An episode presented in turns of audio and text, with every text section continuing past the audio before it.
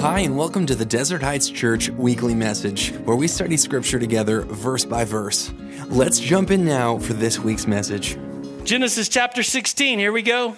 Now Sarai, Abram's wife, has not been able to had not been able to bear children for him, but she had an Egyptian servant named Hagar. So Sarai said to Abram, "The Lord has prevented me from having children." The Lord has prevented me from having children. Go and sleep with my servant. Perhaps I can have children through her. What a stinking, horrible, ridiculous idea that is. God's not keeping his covenant the way that he ought to. God's not doing the impossible the way that I think that He should, so I am going to DIY this myself. Are you following?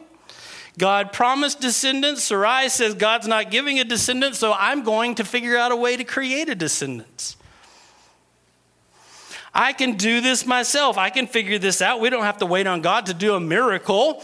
I know how babies are made, and so I'm just going to take care of this. I can I'm a problem solver. I don't need to wait on God. The next text I'm reading, it's not going to change on the slide. And Abram God's man of faith and power, standing out under the stars, believing in the promise of the Lord God Almighty. And Abram agreed with Sarai's proposal. Oh, Lord, help us. We are in so much trouble. So Sarai, Abram's wife, took Hagar, the Egyptian servant, and, gave her to Abram as a wife, as a concubine. Now, the story goes on. I'm not going to read it because it's not really G rated, it's not family friendly, okay? This is why we put the kids in the other room. Abram sleeps with Hagar. She becomes pregnant. Hagar becomes a little snarky with Sarai, right? Because that's how women would be. I have your, hus- your husband's baby, and so nanny, nanny, boo boo, I'm going to do whatever I want to. I'm not going to act like your servant anymore because I'm, I'm one with your husband now. So Sarai, sorry, ladies, Sarai is not one of my favorite Bible people. She sets Abram up, says, Hey, sleep with my maidservant. And then whenever he does, she gets all upset and blames Abram. Abram, this is your fault. Abram now, Abram, in the culture being the patriarch of the family, it really was his responsibility. But here he is again, being a spineless wonder, where he says to, he says to his wife Sarai, I want you to deal with Hagar. She's your servant. You can deal with her however you want. So Sarai, now put yourself in Sarai's shoes or her sandals she treats Hagar really bad, but Hagar's been treating her bad. So it seems justified, right? Because that's how do it yourself works. Yeah, it is. So Sarai treated Hagar so bad that Hagar finally, she was abusive to her. Hagar finally ran away. She's still pregnant. She runs away with this baby. Way to go, Abram and Sarai. You guys are really, really fixing this problem. You don't, you're not patient enough to wait on God to do the impossible, so you insert yourself and you're just messing it up and messing it up and messing it up. Man, you're just sin after sin after sin. In verse 7, the angel of the Lord found Hagar beside a spring of water in the wilderness. The angel said to her, Hagar, Sarai's servant, where have you come from and where are you going? It's a good question. She's, I have no idea. I'm running away from my mistress Sarai, she replied. And the angel of the Lord said to her, Return to your mistress and submit to her authority. Then he added, I will give you more descendants than you can count. Does that seem familiar to anybody? Should seem a little familiar. Now God is promising someone else a whole bunch of descendants. Verse 11 And the angel of the Lord said, You are now pregnant and will give birth to a son. You are to name him Ishmael, which means God hears, for the Lord has heard your cries of distress. This son of yours will be a wild man, as untamed as a wild donkey. That makes you want to have kids. He will raise his fist against everyone, and everyone will be against him. Yes, he will live in open hostility against his relatives. Are you following? This is not the son God promised to Abram. This is not the son that Abram wants to have. He's just DIY, DIYing it. DIYing it. I can't spell DIY. this is not the son that is going to bless others. This son is going to be an untamed wild donkey and be hostile toward all of his families. This is not what you want. Yet you and I still have the ability to say, God, you're not doing things as fast or the way that I want you to. So I'm going to insert myself. I'm going to fix this. I'm going to make it the way I want it. And then we get an untamed donkey and we say, Where is God now? So Hagar gave Abram a son, and Abram named him Ishmael. Abram was 86 scrappy years old when Ishmael was born. I'm sure that none of us are guilty of this, but this is a great picture here. God's covenant is exactly that it is God's covenant, it is not your covenant. It is not your miracle. Leave it alone. Don't mess it up. Just believe that God really is God and believe that He can and He will take care of it. Don't try to DIY it yourself. Are you with me? There are so many things in our families and our world to fix right now. We need God to fix those things. God does not need you to fix those things. Three, number three, story three, a new name with God's covenant. Some of you that were raised in church thought I was going to say, a new name written down in glory, and it's mine. Oh, yes, it's mine. Na, na, na, My mom's watching on the internet. She's singing in her kitchen right now. The meaning of names was important in this cultural culture. Several times throughout Scripture, God changes a person's name because he was changing their identity. Okay? Who they were. He was transforming them to something new. Got that in your brain? That's a whole Bible idea. We see it. Genesis chapter 17, verses 1 through 8. I'm going to skip a passage in, inside of uh, uh, chapter 17 because I'm going to pull it all together at the end, okay? So if you think I'm skipping passages, oh, hold on to your britches. Uh, Genesis 17, verse 1, it says, When Abram was 99 years old, the Lord appeared to him and said, I am El Shaddai. You say it God Almighty. One of these days during worship service, we're going to get raptured. I promise you. It's going to happen. We're going to be singing about God Almighty, and as poof, most of us are going to be gone.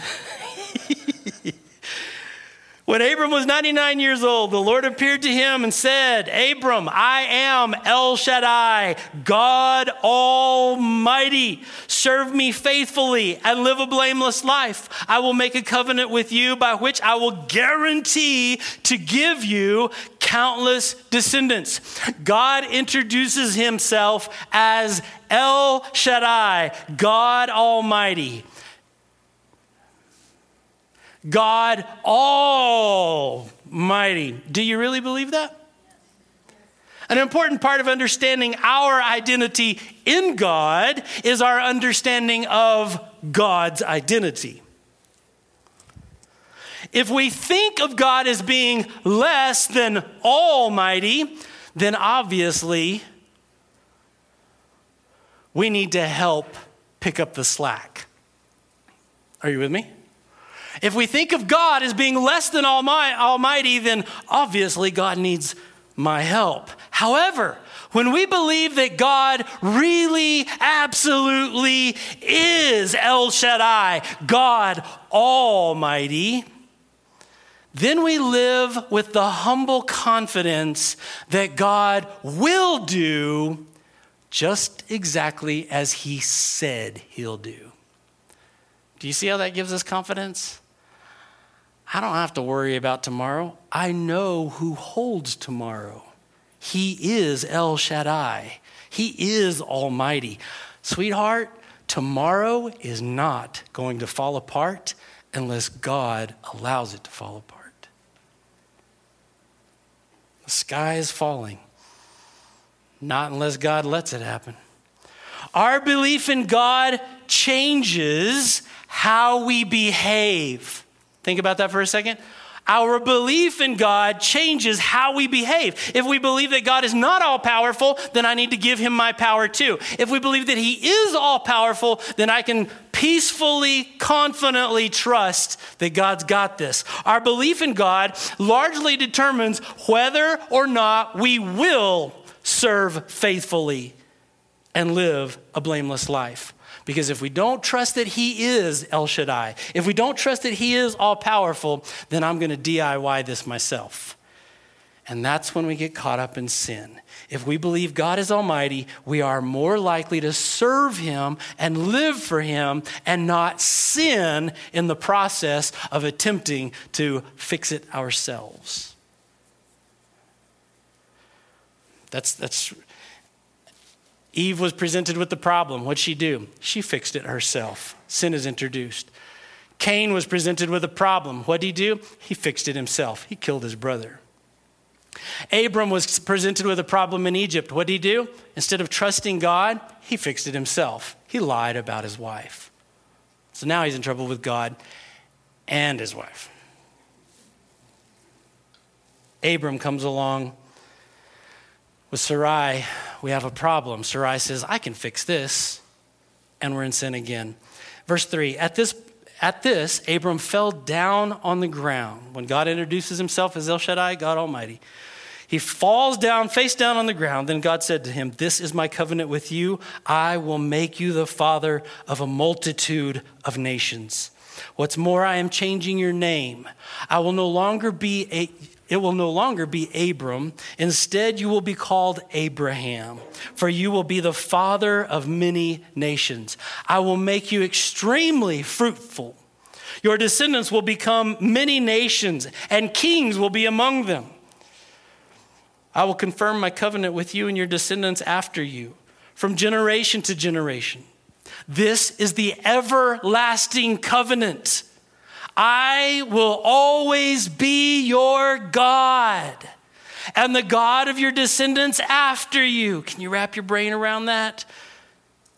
And I will give the entire land of Canaan, where you now live as a foreigner, to you and your descendants. It will be their possession forever, and I will be their God. God changes Abram's name to Abraham. In short, God changed his name from exalted father to father of many nations. We often think of, of Abram as just the father of the Hebrew nation, of the Jewish people. But his, his name means father of many nations. God's promise is to make Abram extremely fruitful and God will be God over Abram's descendants as well. You are not just Abram, you are now Abraham. Now, as a parent, we don't want our, our God, who we believe is God Almighty, to just be my God. I want my God to also be the God of my children. Amen? Because I believe that this is what is right and this is what is good and this is what is true. And I want my kids to live in that blessing. So I don't want God to just be my God. As a dad, I want my children to know El Shaddai. And God says, Abraham, I've got this. Not only do you not have descendants, but the descendants that you don't have that I'm going to give you, I'm going to be their God as well. That's pretty cool. Now I'm skipping Verse 15, chapter 17. Then God said to Abram regarding Sarai, your wife, her name will no longer be Sarai. From now on, her name will be Sarah. And I will bless her and give you a son from her. Yes, I will bless her richly, and she will become the mother of many nations. Kings of nations will be among her descendants. That's got to make every woman proud. I thought. Uh, maybe not. Keep in mind, this is the woman, Sarah now, Sarai. This is the woman who 13 years previous was giving Abram do it yourself advice. I know it's just in the previous chapter, but it's 13 years previous.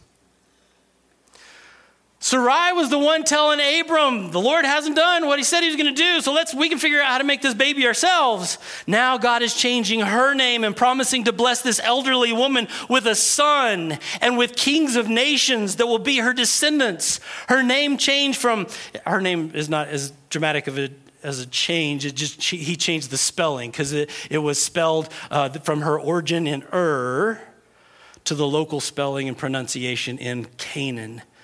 So Sarah is princess. Princess all over again in a new place. It's a new beginning. It's a new identity. We're, we're going to do this same but different. It is more than just a name change. Abram, Abraham, and Sarah have a hope. The hope of the glory of God being revealed in their lives. God says to them again, I will do this. I would like to say that every time they seem to believe more, but they don't. Sometimes they believe it all the way, and then sometimes they don't believe it at all. So they're just as mixed up as you and I. Right? We read the word of God, we read the promise of God, and one day we're like, yes, God's got this. And tomorrow we're like, I don't know where God is good. That's why our faith is not in ourselves, because if our faith is in ourselves, buddy, we are all in big trouble. Our faith is in the consistency of God. Our faith is in the covenant of God. Our, the mark of God's covenant. Here we go. Yeah. Hmm. It's good stuff. All right. The covenant, the mark of God's covenant. I really wanted to just put the mark of the covenant because it's kind of a play on the ark of the covenant, but anyways, it doesn't fit. Genesis chapter 17, verse 9 is where I'm at. Then God said to Abraham, Abraham, he says, Your responsibility is to obey the terms of the covenant. We don't know what those terms are yet. You and all your descendants have this continual responsibility. What is it, God? Verse 10 This is the covenant that you and your descendants must keep each male among you must be circumcised. You must cut the flesh off the flesh of your foreskin as a sign. Everyone say a sign. A sign of the covenant between me and you. God is speaking. Between God and you and I. Verse 12 From generation to generation, every male child must be circumcised on the eighth day after his birth. This applies not only to members of your family, but also to the servants born in your household and the foreign born servants whom you have purchased. While I'm reading that, I'm just thinking of so many things that we're glossing over about how God's covenant is made to all people. Verse 13 All must be circumcised. All must be circumcised. Your bodies will bear the mark of my everlasting covenant. Every one of those words are rich with importance. Your bodies will bear the mark of my, this is God's covenant, not your covenant. It's marked on your body, but it's God's covenant. Your bodies will bear the mark of my everlasting covenant. Verse 14 Any male who fails to be circumcised will be cut off from the covenant family for breaking the covenant. Here's the deal it is a mark on the body circumcision. It is a sign that you are in covenant with El Shaddai, with God Almighty, the creator of heavens and the earth, um, Elohim. I just like saying Greek words because I know two. It is a mark on your body that says you are in covenant with God. This is not to be mistaken for some kind of DIY attempt.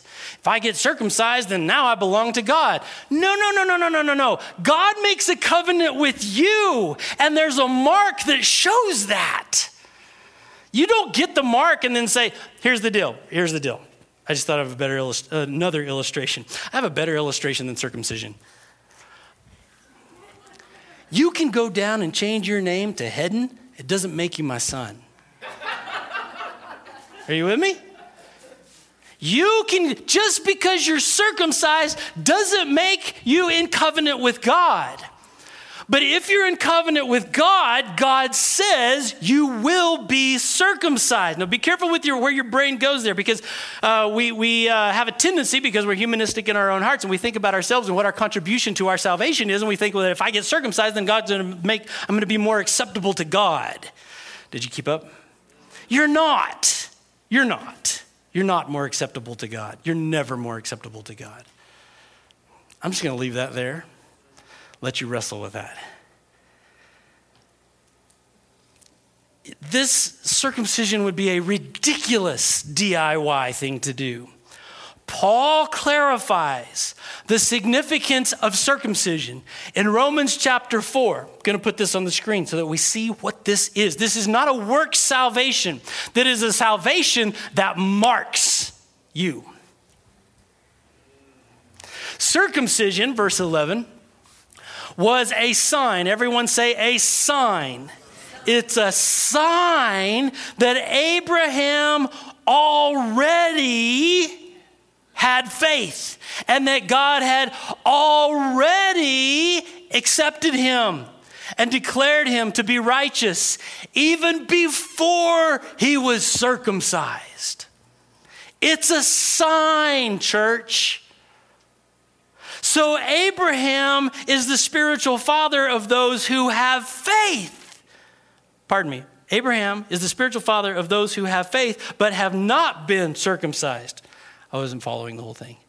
Abraham is the spiritual father of those who have faith but have not been circumcised. They are counted as righteous because of their what? Faith. It's not a works thing, it's a sign thing. Verse 12, and Abraham is also the spiritual father of those who have been circumcised, but only if they have the same kind of faith Abraham had before he was circumcised. Verse 13, clearly, God's promise to give the whole earth to Abraham and his descendants was based not on his obedience to God's law but on a right relationship with God that comes by faith. faith. What is your contribution? Lord, I believe. I believe that I can do nothing for my salvation, and you do everything more than I could ever ask or imagine.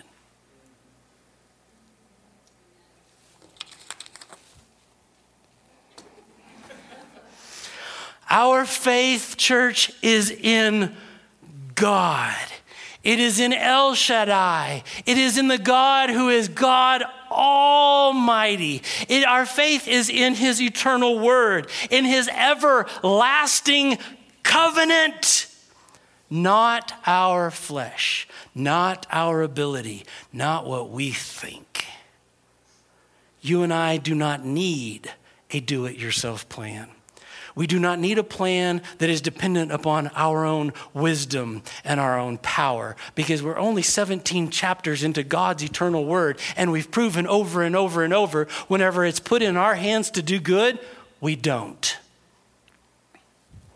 We don't want it in our hands. We're a failure.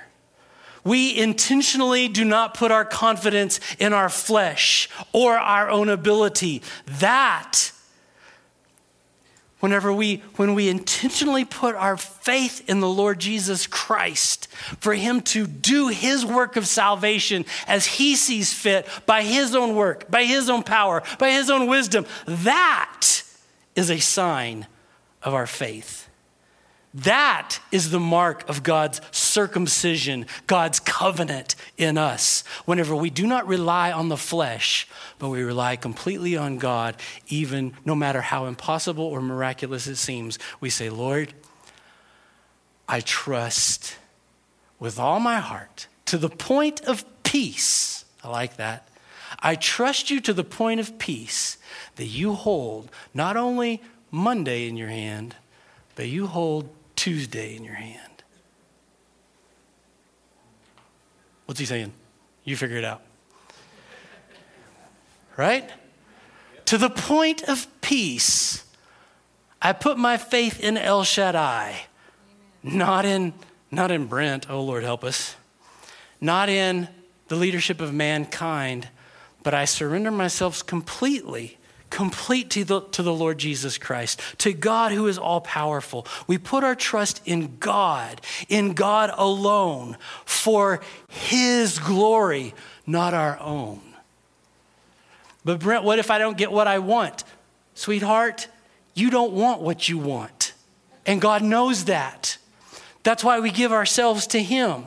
Whenever my kids said, I want to try your horseradish, I'm like, no, you don't. Huh, Bethany?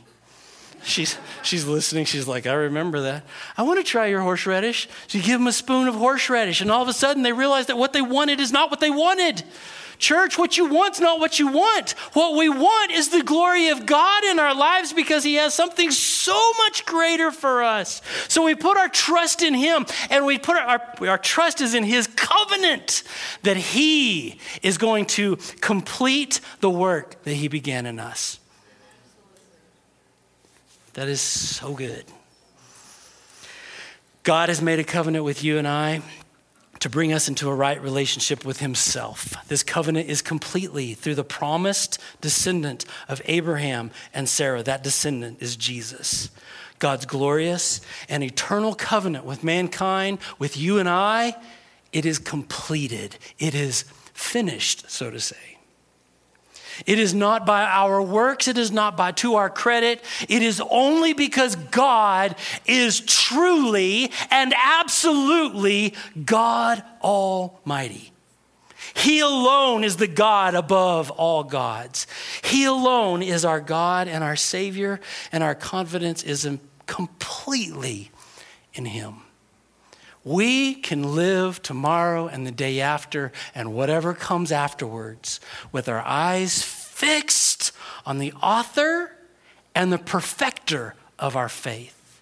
Because if we take our eyes off of El Shaddai and we start to look at all the DIY opportunities, we will lose focus you will lose your peace. You will fall into sin. We keep our eyes fixed on Jesus because he paid it all for you and I.